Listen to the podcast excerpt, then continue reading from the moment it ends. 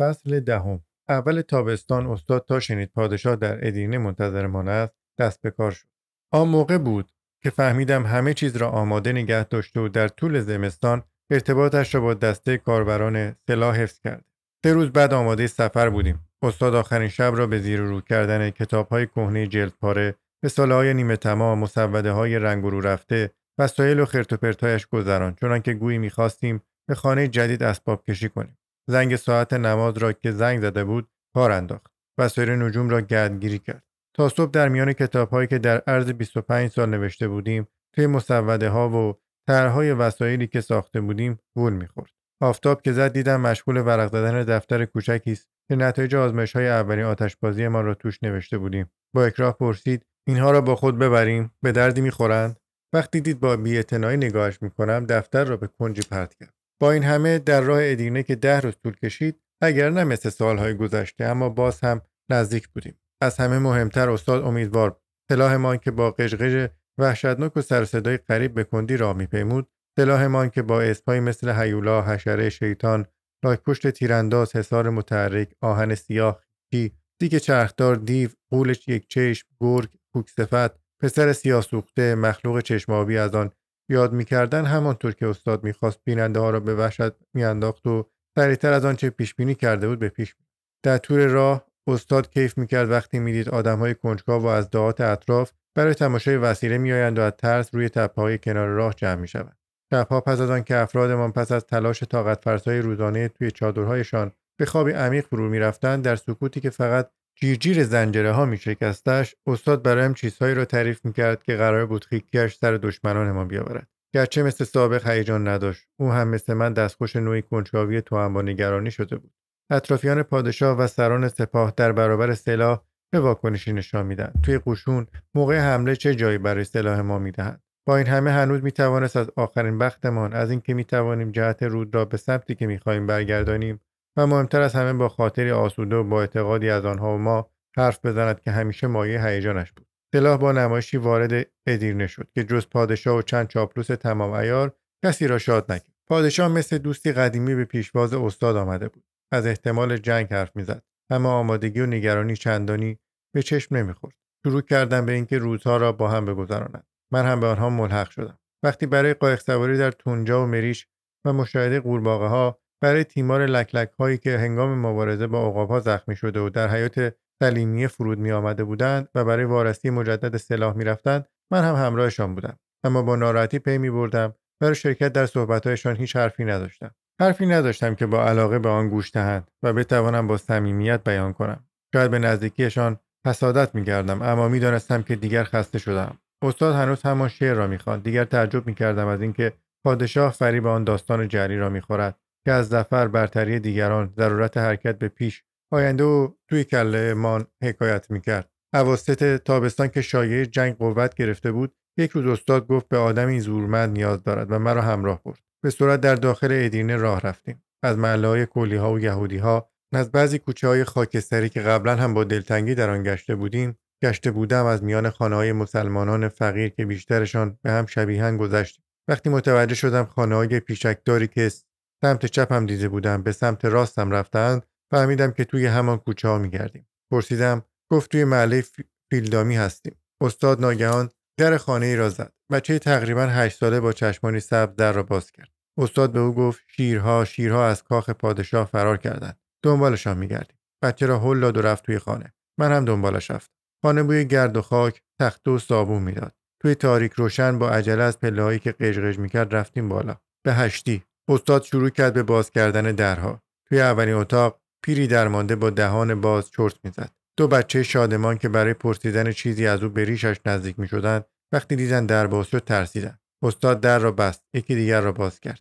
تو این اتاق پشته لحاف و پارچه لحافی بود. بچه‌ای که در کوچه را باز کرده بود در سومین اتاق را قبل از استاد گرفت. اینجا شیر نیست. مادرم و زنمویم توی این اتاقند. اما استاد در را باز کرد. دو زن که پشتشان به ما بود در پرتو نوری ضعیف نماز می‌خواند.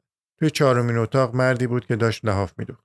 چون ریش نداشت به من بیشتر میبارست تا استاد را دید بلند شد گفت مردک دیوانه چرا آمدی؟ از ما چه می‌خواهی؟ استاد گفت سمرا کجاست؟ آن مرد گفت ده سال پیش رفت استانبول.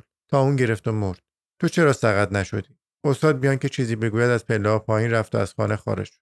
پشت سرش که می‌رفتم صدای فریاد بچه و صدای زنی را که به او جواب می‌دادم میشنیدم. پیرها آمدن مادر. نه عمویت بود با برادرش.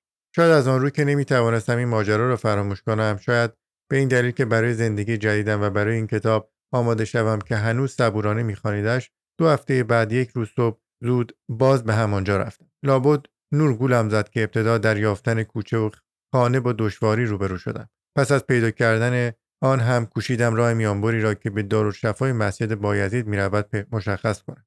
شاید این فکر که حتما راه میانبر را انتخاب می‌کردند مرا به اشتباه انداخت و هیچ جوری نتوانستم راه کوتاهی را پیدا کنم که به پل می‌رسد و درختای سپیدار بر آن سایه گستردند. کنار راهی هم که پیدا کردم و درخت سپیدار داشت جویی نبود که آدم کنارش بنشیند. اطراف را تماشا کند و حلوا بخورد. توی مریضخانه هم هیچ کدام از چیزهایی نبود که تصور کرده بودیم. گلالود نبود. شاید پاک و پاکیزه بود اما نه صدای آب بود نه شیشه رنگی. وقتی بیماری را دیدم که با زنجیر بسته بودندش دیگر تاب نیاوردم و از طبیبی پرسیدم گفت عاشق شده دیوانه شده. مثل بیشتر دیوانه ها گمان می کند که کس دیگری است. همینطور داشت می‌گفت گوش نکردم برگشت. فرمان حرکت که تصور می کردیم دیگر اعلام نخواهد شد روزی صادر شد که اصلا انتظارش را نداشتیم. لهستانی ها که دیگر تاب شکست سال گذشته و بیش از آن مالیات را نداشتند پیغام فرستاده بودند که بیایید و مالیات را به زور شمشیرهایتان بگیرید. در روزهای بعد استاد کم مانده بود از عصبانیت خفه شود. قشون داشت آرایش نقل و انتقال می‌گرفت. اما کسی به فکر جایی برای سلاح نبود. کسی نمی‌خواست در حین جنگ این توده سیاه آهنی را کنارش ببیند. کسی از این دیگه بزرگ انتظار معجزه نداشت. تازه به نظرشان نحس هم بود. یک روز قبل از حرکت که استاد داشت درباره آینده جنگ حکم صادر می‌کرد دشمنانمان حرف را به اینجا کشانده بودند و آشکارا گفته بودند ممکن است سلاح به جای زفر لعنت به بار بیاورد. ترسیدم وقتی استاد گفت که فکر می کنند من پیش از خود او در پس این لعنت هستم. پادشاه اعلام کرده بود به استاد و سلاح اعتماد دارد و برای پیشگیری از جر و بحث گفته بود سلاح در حین جنگ مستقیما زیر فرمان خودش جزو نیروهای خودش خواهد بود. اوایل سپتامبر در روزی گرم ادینه را ترک کرد. همه فکر می‌کردند برای قشون کشی دیگر دیر شده اما زیاد هم در این باره حرف نمی‌زدند. تازه میفهمیدم که سربازان موقع جنگ از 900 هم به اندازه دشمن گاه نیز بیش از دشمن واهمه دارند و با ترس از 900 میجنگند. از روستاهای آباد و ثروتمند از پلهایی که زیر سنگینی سلاحمان ناله می‌کرد میگذشتیم و به شمال می‌رفتیم. نخستین شب راهپیمایی وقتی از چادر پادشاه ما را فراخواندند حیرت کرد. پادشاه هم مثل سربازهایش بچه شده بود. توی صورتش کنجکاوی و هیجان بچه‌ای بود که بازی تازه‌ای را شروع کرده. درست مثل سربازهایش از استاد پرسید تعبیر اتفاقات امروز چیست؟ ابری قرمز رنگ که جلوی خورشید در حال غروب را گرفته شاین هایی که در ارتفاع کم پرواز می کنند دودکش شکسته خانه روستایی لکلک هایی که در جنوب فرود میآیند معنای اینها چیست؟ البته که استاد همه را به فعال نیک گرفت اما کارمان تمام نشد. تازه پی بردیم که پادشاه عاشق این است که شبهای قشون کشی به داستانهای اسرارآمیز و ترسناک گوش کند. استاد با الهام از آن شعر پرشور شعری که سالها پیش با عزیزترین کتابمان به سلطان تقدیم کرده بودیم تابلوی تاریک کشید. تابلوی زشت که مرده ها شکست های خونین ناکامی ها و پستی ها در آن مش می‌زد. اما شعله پیروزی هم در گوشه زبانه می‌کشید تا نگاه های ترسان پادشاه بتواند ببیندش. برای تحریک کردنش باید کلمان را به کار میانداختیم. باید بیدرنگ متوجه آنها و ما بعد توی کله ما می‌شدیم. متوجه همه چیزهای دیگری که سالها بود استاد برایم تعریف می‌کرد و من دیگر می‌خواستم فراموششان کنم. پس خودمان را میتکاندیم. استاد شاید چون تصور می‌کرد دیگر پادشاه هم خسته شده تاریکی زشتی و وحشت این داستان ناگوار را که مرا به سطوح میآورد هر شب بیشتر می‌کرد. باز هم وقتی از توی کلمان سخن می‌رفت حس می‌کردم پادشاه با کیف میلرزد. شکار در دومین هفته راهپیماییمان شروع شد. افراد دسته ای که صرفا برای این کار با قشون آمده بودند از پیش رفتند. پس از وارسی منطقه انتخاب عراضی مناسب و جابجا کردن دهاتیا بود که پادشاه ما و شکارچی ها از قشون جدا می شدیم و به بیشه ای که گوزهای شهرت داشت به دامنه کویی که گراسها در آن به این, به این سو آنسو میدویدند یا به جنگلی می‌رفتیم که پر از روبا و خرگوش بود. پس از شکاری مختصر و تفریح که ساعتها طول می‌کشید انگار که از نبردی پیروزمندانه برمیگردیم با تنتنه برمیگشتیم. وقتی قشون به پادشاه ادای احترام می‌کرد ما هم درست پشت سرش بودیم. این مراسم را که استاد با خشم و نفرت از آن یاد می‌کرد من دوست داشتم. خوشم میآمد که شبها به جای گفتگو درباره راهپیمایی وضعیت دعات و قصبه هایی که قشون از آنها گذشته بود یا آخرین خبرهایی که از دشمن رسیده بود با پادشاه از شکار حرف بزنیم بعد داستانها و پیشگویی های استاد شروع می‌شد پشمش از پرچانگی های ما که به نظرش احمقانه و ابلهانه بود باعث می‌شد داستانها و پیشگویی هایش هر شب خشنتر از شب قبل باشد پادشاه این داستانها را که میکوشید ترسناک باشد این قصه های مربوط به توی کلمان را باور می. این باور پادشاه دیگر مرا هم مثل اطرافیانش متاسف می. اما بدتر از اینها را شاهد بودم باز در شکار بودیم. حدود ده روستا را خالی کرده بودند. اهالی توی جنگل پخش شده بودند و به قوطی حلبی هایی که در دست داشتن می‌زدند تا خوک ها و آهوها را به گوشه برانند که ما با اسب و سلاح منتظر بودیم. اما تا ظهر به هیچ حیوانی برنخوردیم. پادشاه کمی هم در اثر گرمای ظهر از استاد خواسته بود داستانهایی را که شبها میلرزاندش تعریف کند تا دلتنگی که رویمان آوار شده بود کاهش یابد. به صدای خفه قوطی حلبی ها که از دوردست می آمد و به زحمت شنیده می‌شد گوش می‌دادیم و آهسته پیش می‌رفتیم تا اینکه به روستای مسیحی نشین رسیدیم و توقف کردیم اما موقع دیدم استاد و پادشاه به یکی از خانه های خالی ده اشاره می کنند. پیرمردی مفنگی را که سرش را از لای در بیرون آورده بود گرفتند و پیش آنها بردند. کمی قبل باز هم از آنها از توی کلشان حرف زدیم. وقتی کنجکاوی را در چهرهشان دیدم و دیدم که استاد با کمک مترجم چیزهایی از پیرمرد می‌پرسد ترسان از چیزی که به ذهنم خطور کرده بود به آنها نزدیک شدم استاد از پیرمرد می‌خواست بیان که فکر کند فوری به سوالهایش جواب بدهد. بزرگترین گناه زندگیش بزرگترین بدیش چه بوده؟ مترجم کندی گفتهای او را برای ما ترجمه می‌کرد. پیرمرد دعاتی با زبان اسلاوی خرابی زیر لب چیزهایی می‌گفت. پیرمردی بی تقصیر بی گناه و بیچاره بود. اما استاد با جدیتی غریب پافشاری می‌کرد. از پیرمرد می‌خواست از خودش بگوید. پیرمرد فقط بعد از آنکه دید سلطان هم به اندازه استاد کنجکاو است گناهش را پذیرفت. بله گناهکار است. او هم باید مثل بقیه اهالی از خانهش بیرون می‌رفت. او هم باید مثل همولایتی هایش دنبال حیوانها میگذاشت و در شکار شرکت می‌کرد.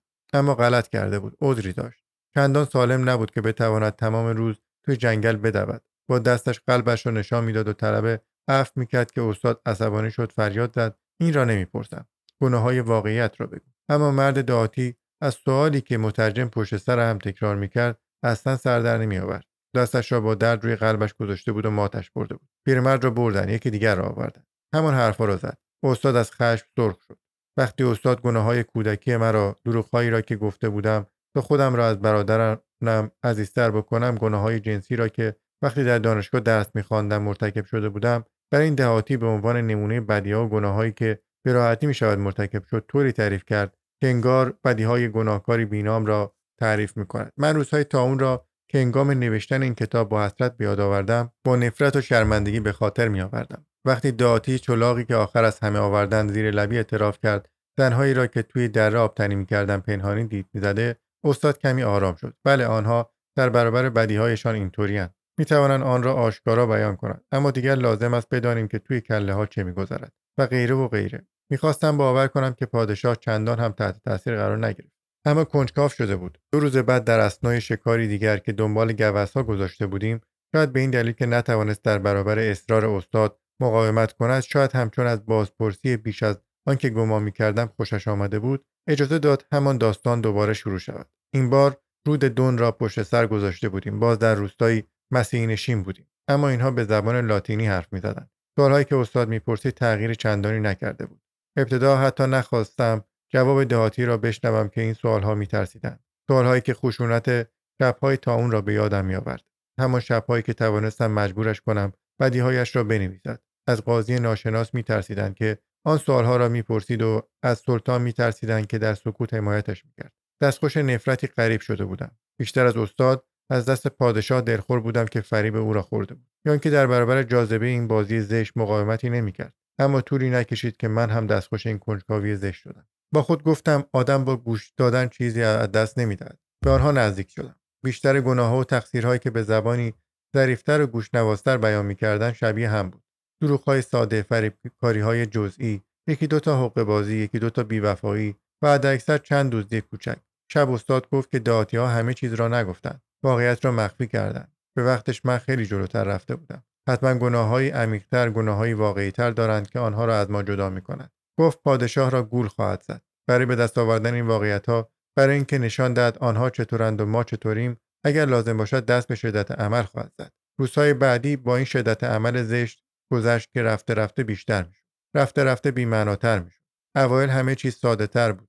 آن روزها مثل بچههایی بودیم که یک دو تا شوخی رکیک قابل چشم پوشی را وسط بازیشان میچپاندند. بازپرسی ها مثل بازی های کوچکی بودند که وسط شکارهای طولانی و تفریحمان جا داده بودیم. اما بعد به مراسمی تبدیل شد که تمام ارادهمان همه تاب و توان و قدرت عصبیمان را تحلیل می برد و هیچ جور نمی توانستیم از آن صرف نظر کنیم. دهاتی ها را می دیدم که از سوالهای استاد و از ترس خشمش که دلیلش فهم ناپذیر بود ماتشان برده بود. اگر چیزی را که آنها می‌خواستند کاملا میفهمیدند شاید زبانشان باز می‌شد. پیرمردهای بیدندان و خسته را می‌دیدم که توی میدان ده جمعشان کرده بودند. پیش از آنکه گناهانشان یا گناهان ساختگیشان را منمن کنان تعریف کنند با چشمانی نومید از اطرافیان از ما کمک گدایی می‌کردند. جوانهایی را می‌دیدم که اعترافها و بدیهایشان را کافی نمیشمردند و باد کتک میگرفتندشان. زمانی را به یاد آوردم که سر میز پس از خواندن نوشته هایش به من گفت ای بین آموز و به پشتم مشت زد. و نیز به خاطرم آمد که خشمگین شده بود. قرولند می‌کرد و خون خونش را می‌خورد. چون نمی‌توانست بفهمد که من چرا آنطورم. اما الان تا حدی می‌دانست که در پی چیست. به کدام نتیجه می‌خواهد برسد. روش های دیگری را هم امتحان کرد. هر از گاهی حرف اعتراف کننده را می‌برید و می‌گفت که دروغ می‌گوید. آن موقع افرادمان فرد تقصیرکار را می‌زدند. گاه نیز با گفتن اینکه آن یکی رفیقت لط داده حرف اعتراف کننده را می‌برید. مدت این روش را امتحان کرد که آنها را دوتا دوتا به حضور بخواند با این همه وقتی دید واقعه واقعا به عمق نرفته و دهاتی ها با وجود کتکی که می‌خورند باز از همدیگر خجالت می‌کشند خشمگین شد. وقتی بارانی شروع شد که خیال بند آمدن نداشت انگار دیگر این وقایع برایم عادی شده بود. یادم هست دهاتی ها را ساعتها بیهوده توی میدان پر گل گلولای ده نگه داشته بودند مثل موش آب, آب کشیده شده بودند کتک میخوردند اما نه چیزی زیادی می‌گفتند نه می‌خواستند چیز زیادی بگویند. کارهای ما هم رفته رفته بیرونوقتر و کوتاهتر می‌شد. گرچه هر از گاهی گوزنی زیباچشم یا گرازی بزرگ جسته می‌زدیم که پادشاه را غمگین می‌کرد. چیزی که فکرمان را مشغول می‌کرد جزئیات شکار نبود. بازپرسی ها بود که درست مثل شکار از قبل مقدماتش مهیا می‌شد. شبها استاد برایم درد و دل می‌کرد. انگار از کارهایی که در طول روز انجام می‌داد احساس گناه می‌کرد. این کارها این خشونت آرامش خودش را نیز به هم می‌زد. اما می‌خواست درستی یک علم را ثابت کند علمی که به درد همه ما می‌خورد. می‌خواست به سلطان هم نشان بدهد آخر چرا آن دهاتی ها واقعیت را پنهان می‌کنند. بعد گفت در یک روستای مسلمان نشین هم باید این آزمایش را تکرار کنیم. اما این کارش سودی نداشت. با وجود آنکه موقع بازپرسی زیاد تحت فشار نبودند آنها هم مثل همسایه های مسیحیشان تقریبا همان اعتراف ها را کردند. همان داستان ها را تعریف کرده بودند. یکی از آن روزهای مزخرف بارانی بود. استاد زیر لب گفت آنها مسلمانان واقعی نیستند. اما شب که وقایع روز را تفسیر می‌کرد می‌دیدم فهمیده که این واقعیت از چشم سلطان پوشیده نمانده. این هم به هیچ دردی نخورد جز که آتش خشمش را شعله ورتر کرد. حالا آخرین امیدش گستردن دامنه شدت عمل بود. اما سلطان هم دیگر از نظاره این شدت عمل چندان دل خوشی نداشت. اما او هم شاید مثل من در پاسخ به ندای کنجکاوی در پی آن می‌رفت. همونطور که به شمال می‌رفتیم دوباره به منطقه جنگلی رسیدیم. دهاتی های اینجا هم به زبان اسلاوی صحبت می‌کردند. در دهی کوچک و زیبا دیدیم که جوانی برازنده را با دست خودش کتک زد. چون چیزی جز یک دروغ دوران بچگی به یاد نیاورده بود. گفت که دیگر این کار را نخواهد کرد. چپ دستخوش احساس گناهی غریب شد که حتی به نظر من بیش از حد لزوم بود. یک بار انگار دیدم زنهای دهاتی زیر بارانی که به زردی می‌زد از دور به آن چه سر مردهایشان میآمد نگاه می‌کردند و میگریستند افرادمان هم که دیگر کارکشته شده بودند از این وضعیت خسته شده بودند گاه پیش از ما اعتراف کننده ای را که چشم ما می گرفت جدا می کردند و می آوردند. اولین سوالها را خود مترجم پیش از استاد که خسته به نظر می رسید می پرسید. به قربانی های جالبی هم برخوردیم که انگار سالها با بیم و استراب منتظر فرارسیدن روز حساب و کتاب بودند. آنها از ترس شدت عمل ما که شنیده بودیم داستانش به افسانه تبدیل شده و ده به ده میگردد یا عدالتی متعالی که رازهایش را درک نمی‌کردند اعترافهایی مفصل می‌کردند. استاد دیگر علاقه به شنیدن داستانهای زن و شوهرهایی نداشت که به همدیگر خیانت می‌کردند یا دهاتی های فقیری که به همسایه ثروتمندشان حسادت می‌کردند. مدام تکرار می‌کرد که واقعیت ژرفتر وجود دارد. اما به گمانم خودش هم مثل ما گاه دچار تردید می‌شد که اصلا بتوانیم با واقعیت دست دست کم حس می‌کرد که ما تردید داریم و این عصبانیش می‌کرد. اما هم ما هم پادشاه حس می‌کردیم دست بردار نیست. شاید برای همین بود که گذاشتیم سررشته همه کارها را بر عهده بگیرد. یک بار که برای در امان ماندن از رگبار زیر سقفی پناه گرفته بودیم دیدیم که زیر باران ایستاد و از نوجوانی بازجویی می کند که از ناپدری و برادران ناتنیش که با مادرش بدرفتاری می‌کنند نفرت دارد. این بازجویی که ساعتها طول کشید امیدوارمان کرد. اما شب گفت که او هم نوجوانی عادی بود که باید فراموشش کرد. به این ترتیب موضوع را فیصله داد. به شمال باز هم به شمال رفته بودیم. قشون در راههای گلالود که میان کوههای مرتفع پیش می‌خورد و از جنگلهای انبوه و تاریک میگذشت خیلی آهسته پیشروی می‌کرد. هوای خنک و تاریک را که از جنگلهای پوشیده از درختان کاج و توس میآمد. سکوت مهالود را که شک برمیانگیخت و اپام را دوست داشتم. کسی این نام را به کار نمی برد. اما به گمانم در دامنه کوههای کارپات بودیم که موقع بچگی توی یکی از نقشه پدرم دیده بودم. این نقشه را نقاشی ناشی کشیده بود و در آن کوههای کارپات را با گوزن و کاخهای گوتیک بزک کرده بود. استاد از بس دیر باران مانده بود سرما خورده بود. اما باز هم هر روز صبح از راه اصلی که انگار برای دیرتر رسیدن به مقصدش پیش می‌خورد خارج می‌شدیم و می‌رفتیم توی جنگل. شکار دیگر حالتی فراموش شده داشت. در ساحل برکهای در کنار پرتگاهی نه برای شکار گوز که انگار برای منتظر نگه داشتن دهاتی ها سرمان را گرم کردیم. بعد می‌گفتیم که وقتش رسیده. به یکی از دهاتها می‌رفتیم و هر بار پس از انجام دادن کاری که باید می‌کردیم در پی استاد روانه می‌شدیم که نتوانسته بود جواهری را که دنبالش بود بیابد. اما برای فراموش کردن کسانی که کتکشان زده بود و نیز برای فراموش کردن نومیدیش زود از ما می‌خواست که به دهی دیگر برویم. یک بار خواست آزمایشی بکند. پادشاه که صبر و کنجکاویش مرا حیرت زده می‌کرد دستور داد 20 ینیچری در اختیارش بگذارد. سالهای مشابه را در یک میان از آنها و از دهاتی های زاغ و بوری پرسید که مات و متعجب جلو خانه هایشان ایستاده بودند. یک بار هم دهاتی ها را به ستون نظامی در حال حرکت آورد. سلاحمان را که توی راه های گلالود برای رسیدن به سربازان سلطان زور می‌زد و قشقش عجیبی به راه انداخته بود نشانشان داد و نظرشان را پرسید. به کاتب گفت که جوابهایشان را بنویسد. اما شاید همانطور که می‌گفت به این دلیل که ما واقعا درک نمی‌کردیم شاید از آن روی که خودش هم از خشونت بیهودش ترسیده بود. شاید به دلیل احساس گناه که شبها گریبانش را می‌گرفت شاید چون از غرولندهای سربازان پاشاها کلافه شده بود که از دست سلاح و اتفاقاتی که در جنگل میافتاد ناراضی بودند. شاید هم فقط به دلیل بیماریش نمی‌دانم. دیگر نیرویش تحلیل رفته بود. صدای سرفهدارش صلابت گذشته را نداشت. سالهایی را که جوابشان را از بربود نمی‌توانست مثل سابق با هیجان بپرسد. شبها وقتی از پیروزی از آینده و از این حرفها می‌زد که باید خودمان را بتکانیم و خلاص شویم انگار صدای خودش هم که رفته رفته ضعیفتر می‌شد دیگر این حرفها را باور نداشت یادم هست آخرین بار او را زیر بارانی به رنگ دود گوگرد که از نو شروع شده بود دیدیم که از چند دهاتی اسلاف با بیاعتقادی بازجویی می کند. ما از آنجا که دیگر نمی‌خواستیم گوش کنیم از دور نظاره می کردیم. آنها در نوری خیالگونه که باران محبش کرده بود بی هیچ واکنشی به سطح خیس آینه بزرگی با قاب مطلا نگاه می‌کردند که استاد به دستشان می‌داد. دیگر به شکار نرفتیم. از رودخانه گذشته و به خاک لهستان وارد شده بودیم. باران مزخرف رفته رفته شدیدتر می‌شد. سلاحمان که نمی‌توانست در راههای گلالود پیشروی کند سرعت قشون را می‌گرفت که دیگر باید سریع حرکت می‌کرد در این بین شایعات مربوط به نحسی و بدشگونی وسیلهمان که پاشه ها هیچ وقت دوستش نداشتن باز هم بیشتر شد بدگویی ینیچری ها یا که در آزمایش استاد شرکت کرده بودند مثل نمک روی زخم. مثل همیشه نه استاد بلکه من کافر را مقصر می‌دانستند استاد وقتی آن پرچانگی شرگونش را که دیگر حتی حوصله پادشاه را هم سر برده بود شروع می‌کرد و از ضرورت سلاح از نیروی دشمن و از اینکه باید خودمان را بتکانیم و حرکتی بکنیم حرف می‌زد. پاشاهایی که توی چادر پادشاه حرفایش را میشنیدند بیشتر یقین می‌کردند که ما متقلبیم و سلاح نحس است. به استاد به چشم بیماری مینگریستند که از راه به در شده اما هنوز نمی شود از او کاملا قطع امید کرد. خطرناک اصلی گناهکار اصلی کسی که استاد و پادشاه را فریب داد و بانی این نحوست بوده من بودم. شبها که به چادر ما می‌رفتیم استاد با صدای بیمارش همانطور که در سالهای قبل از احمقهایش حرف می‌زد با نفرت و خشم از آنها می‌گفت. اما دیگر از شادی و امیدی که در آن سالها باور داشتم زنده نگهش داشته ایم اثری نمانده بود. باز هم دیدم به نظر نمی آمد سررشته را به راحتی رها کند. دو روز بعد وقتی سلاحمان درست وسط قشون توی گلولایی که از فرط باران چسبناک شده بود گیر کرد و ماند تمام امیدهایم را از دست داده بودم. استاد با آنکه مریض بود جنگید. هیچکس آدم در اختیار ما نمیگذاشت. حتی اسب هم نمی‌دادند.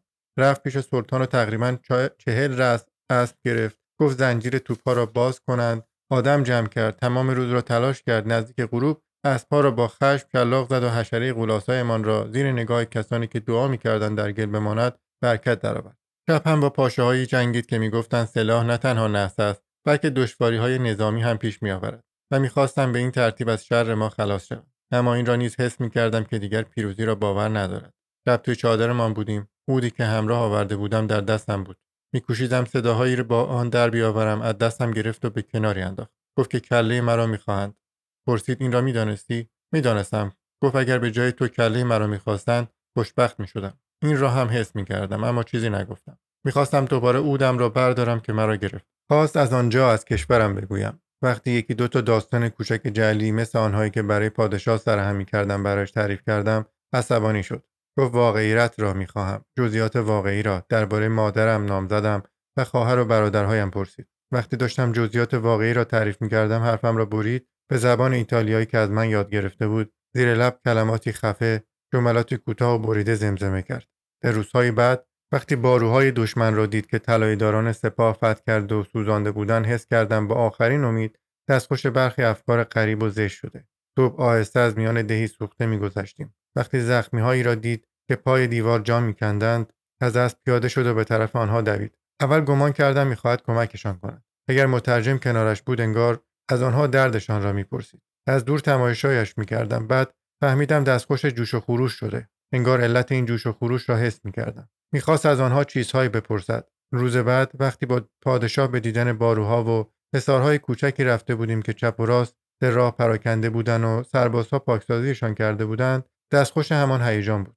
وقتی در میان بناهایی که با خاک یکسان شده بودند دیوارهای چوبی که گلوله توپ سوراخ سوراخشان کرده بود چشمش به زخمی میافتاد که هنوز سرش را از تنش جدا نکرده بودند فلفور پیشش می‌رفت. با آنکه می‌دانستم فکر خواهند کرد من گولش زدم برای آنکه کار زشتی نکند شاید هم صاف و ساده از روی کنجکاوی پس دنبالش می‌رفتم. زخمی هایی که تنشان را ترکش توپ و گلوله متلاشی کرده بود پیش از آنکه صورتک مرگ را بر چهره بکشند انگار می‌خواستند چیزی به او بگویند. استاد برای آنکه حرفی بزنند آماده می‌شد تا از آنها بپرسد. می‌خواستم واقعیت ژرف را که همه چیز را در یک آن تغییر می‌داد از آنها بیاموزد. اما می‌دیدم نومیدی خودش را با نومیدی آن چهره ها که با مرگ دست به گریبان بودن یکی می کند به آنها نزدیک که می‌شد ماتش می بود.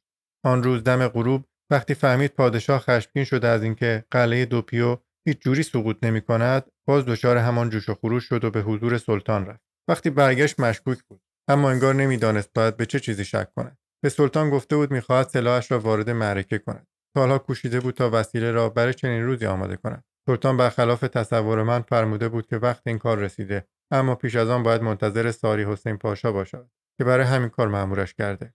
چرا این حرف را می‌زد؟ یکی از آن سوالهایی بود که سالها نفهمیدم از خودش می‌پرسد یا از من. نمی‌دانم چرا دیگر با او احساس نزدیکی نمی‌کردم. به نظرم می‌رسید از آشوب و دلهوره خسته شدم. خودش جواب داد چون میترسن از پیروزی سهمی ببرم تا ظهر روز بعد که خبردار شدیم ساری حسین پاشا هنوز نتوانست قلعه را بگیرد تمام نیرویش را صرف این کرد که این جواب را به خودش بقبولاند. چون شایعه مربوط به نقص و جاسوس بودنم خیلی پخش شده بود دیگر به چادر پادشاه نمی‌رفتم. استاد شب که برای تعبیر حوادث رود رفته بود موفق شده بود داستانهای زفر و خوشبختی را تعریف کند که به نظر میآمد پادشاه باورشان دارد.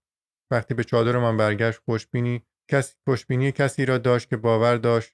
انجام شاخ قول را میشکند. خوشبینیاش را نه تلاشش برای حفظ آن را تماشا می‌کردم و به حرفهایش گوش می‌دادم. باز از آن داستان قدیمی از ما و از آنها حرف زد. از پیروزی آینده گفت. اما در صدایش اندوهی بود که هیچگاه ندیده بودم با این داستانها همراهی کند. انگار از یک خاطره بچگیمان حرف می‌زد که چون مشترکاً تجربه کرده بودیم هر دومان خوب به خاطر داشتیم. وقتی اودم را به دستم گرفتم چیزی نگفت. وقتی هم ناشیانه دلنگ دولونگ ساز را درآوردم از روزهای خوشی حرف می‌زد که در آینده وقتی جریان رود را به سمت دلخواهمان برگرداندیم در پیش خواهیم داشت. اما هر دو می‌دانستیم که از گذشته حرف می‌زند. مقابل چشمانم درختهای آسوده یک حیات پشتی اتاقهای گرم و روشن و میز غذاخوری بود که دورش را جمع خانواده گرفتند. پس از سالها نخستین بار بود که به من آرامش می‌داد. وقتی گفت کسانی را که اینجایند دوست دارد و جدایی از آنها دشوار خواهد بود به او حق دادم. کمی هم درباره این آدمها فکر کرد. احمقهایش را به یاد آورد و عصبانی شد. این بار هم به او حق دادم.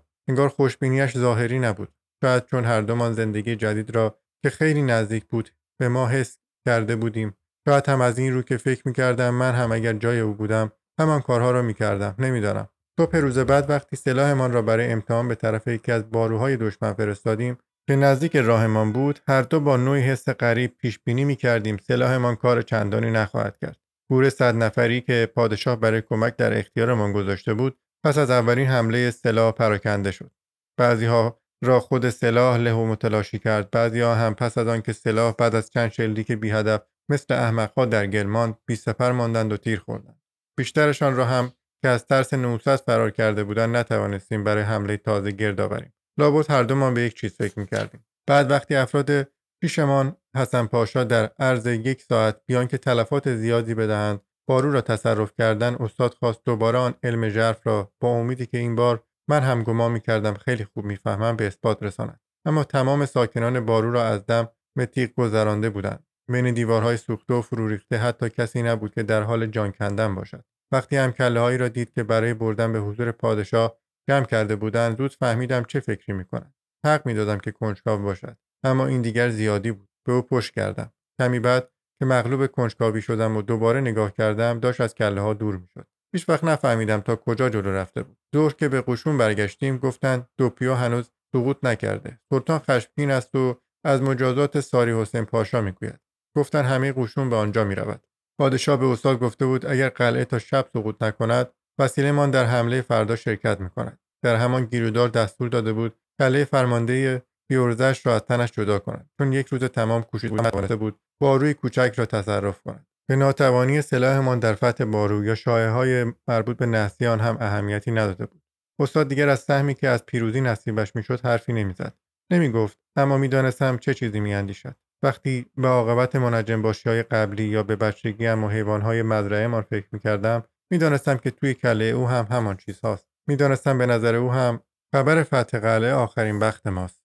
اما در اصل به بخت اعتقادی ندارد. آن را نمی‌خواهد. می‌دانستم کلیسای کوچک دهی ویران که در میان شعله های آتش خشم قلعه است که هیچ جور سقوط نمی کند و برج ناقوسی که میسوزد و دعایی که کشیش جسور زیر لب می‌خواند زندگی جدید را تداعی می کند. می‌دانستم خورشیدی که در پس تپه های جنگلی غروب می کند تپه هایی که وقتی به شمال می رفتیم سمت چپمان بود در او هم به اندازه من حس کمال چیزی را بیدار می کند که بی صدا و با دقت در حال کامل شدن است. پس از غروب آفتاب پس از آنکه شنیدیم ساری حسین پاشا ناکام مانده و علاوه بر لهستانی ها اتریشی ها مجارها و قزاق ها هم به یاری دوپیو آمدند خود قلعه را دیدیم. روی تپه بلند بود.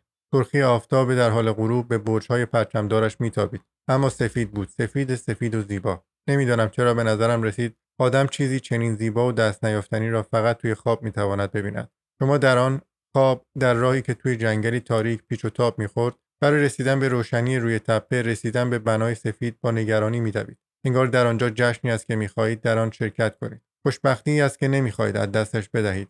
اما راه که هر آن گمان می‌کنید به پایان خواهد رسید هیچ جوری تمام نمی‌شود. وقتی شنیدم در دشتی که بین جنگل تاریک و دامنهای کوه واقع است باطلاقی کثیف هست که رودی که مدام تو قیام می‌کند به وجودش آورده است و سربازان پیاده که موفق می‌شوند از آن عبور کنند با وجود حمایت آتش توپخانه نمی‌توانند هیچ جوری از دامنه کوه بگذرند به راهی میاندیشیدم که ما را به اینجا آورد. انگار همه چیز مثل تصویر قلعه سفید که پرنده ها بر فرازش پرواز می‌کردند مثل تصویر دامنه صخره‌ای که رفته رفته سیاه می‌شد مثل تصویر جنگل ساکت و سیاه کامل بود.